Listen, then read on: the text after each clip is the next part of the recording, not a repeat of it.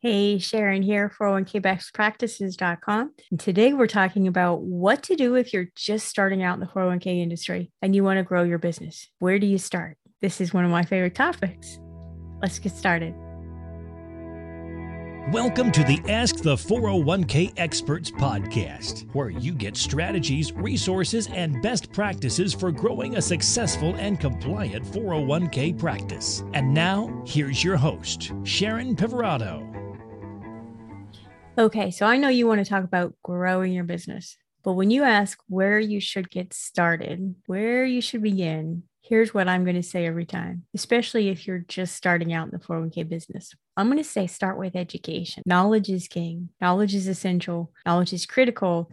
And in this business, if you are not educated, you are not qualified to sell or service 401k plans. Signed Sharon Pivirotto. That is my quote. I will say it to anybody in the 401k industry, to any financial advisor that wants to sell a 401k plan. That is my soapbox. Start with education. Please, you have to be educated. There are tons of different programs you can take that will give you ERISA training, fiduciary training, and you must have that if you're going to be a valuable asset and compete in the 401k industry. Okay. In fact, in the free resources section on the blog, you can get a designation guide credential and designation guide that lists there's more than 20 i think 27 last time i checked different designations or training or certification programs for advisors that want to specialize in the 401k industry.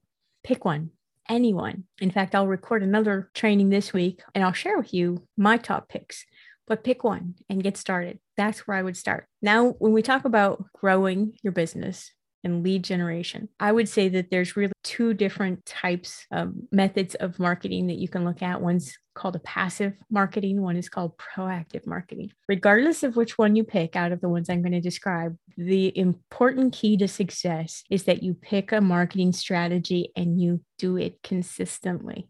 Consistency is key. That's the key to success. So, we talk about passive marketing. Passive marketing is basically waiting for people to find you online because of content that you've published. Maybe you're writing articles or blog posts, social media, podcasts, your website that says you're a 401k specialist, properly positioned LinkedIn profile. And there's a place for both passive marketing and proactive marketing in every advisor strategy. With passive, it's just important to produce enough quality content that people will come to you and to do it consistently. Having quality content on your online profiles and blog is also important because regardless of what you have on there, someone will Google you. Plan sponsor is going to Google your name and look you up online before meeting with you. So you have to have a certain level of positioning in place that lets them know you're a 401k advisor and not just a financial advisor trying to get a 401k plan. The second way is through proactive marketing efforts.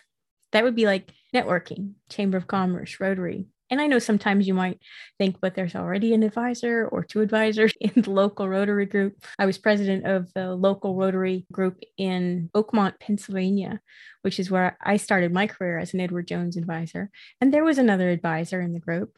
But one thing that I've learned is the other advisor might not be a 401k advisor. They might specialize in insurance or estate planning or something different. Also, everyone's got different personality and enjoys working with different people. They might have a personality that other people wouldn't necessarily hire them for.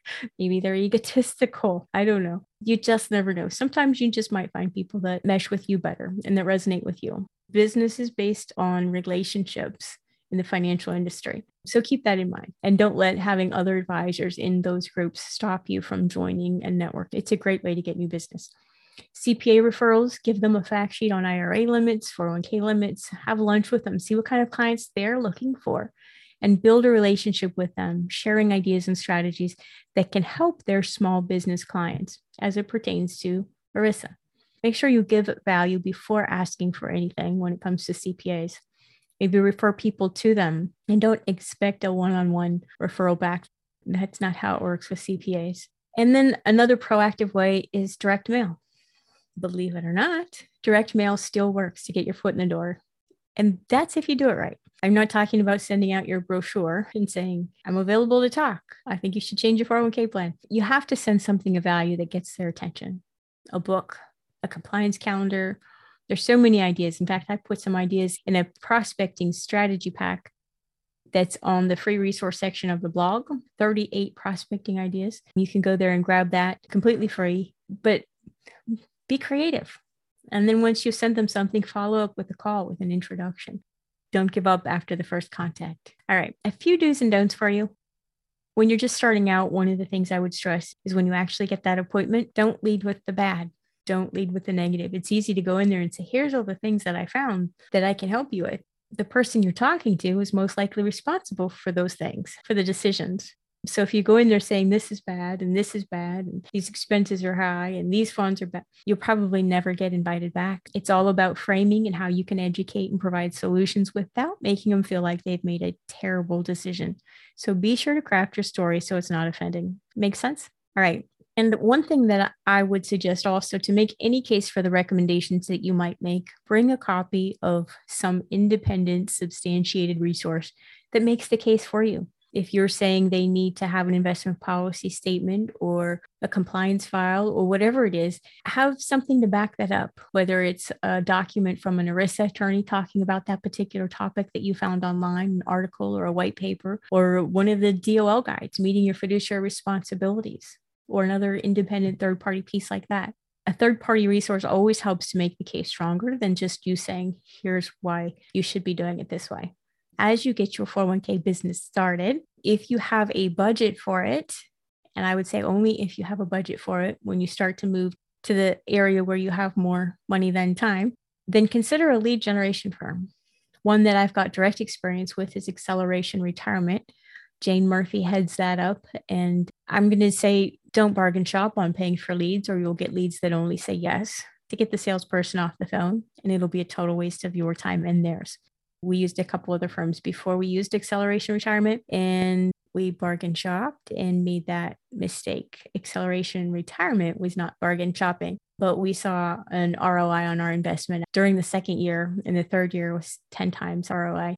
Lead gen firms can help you in getting more leads as well. And then finally, if you're not ready to start at the top with the plan sponsor, maybe you'd like to do the participant education side for that rollover business, consider offering a free monthly or quarterly financial education class to employees.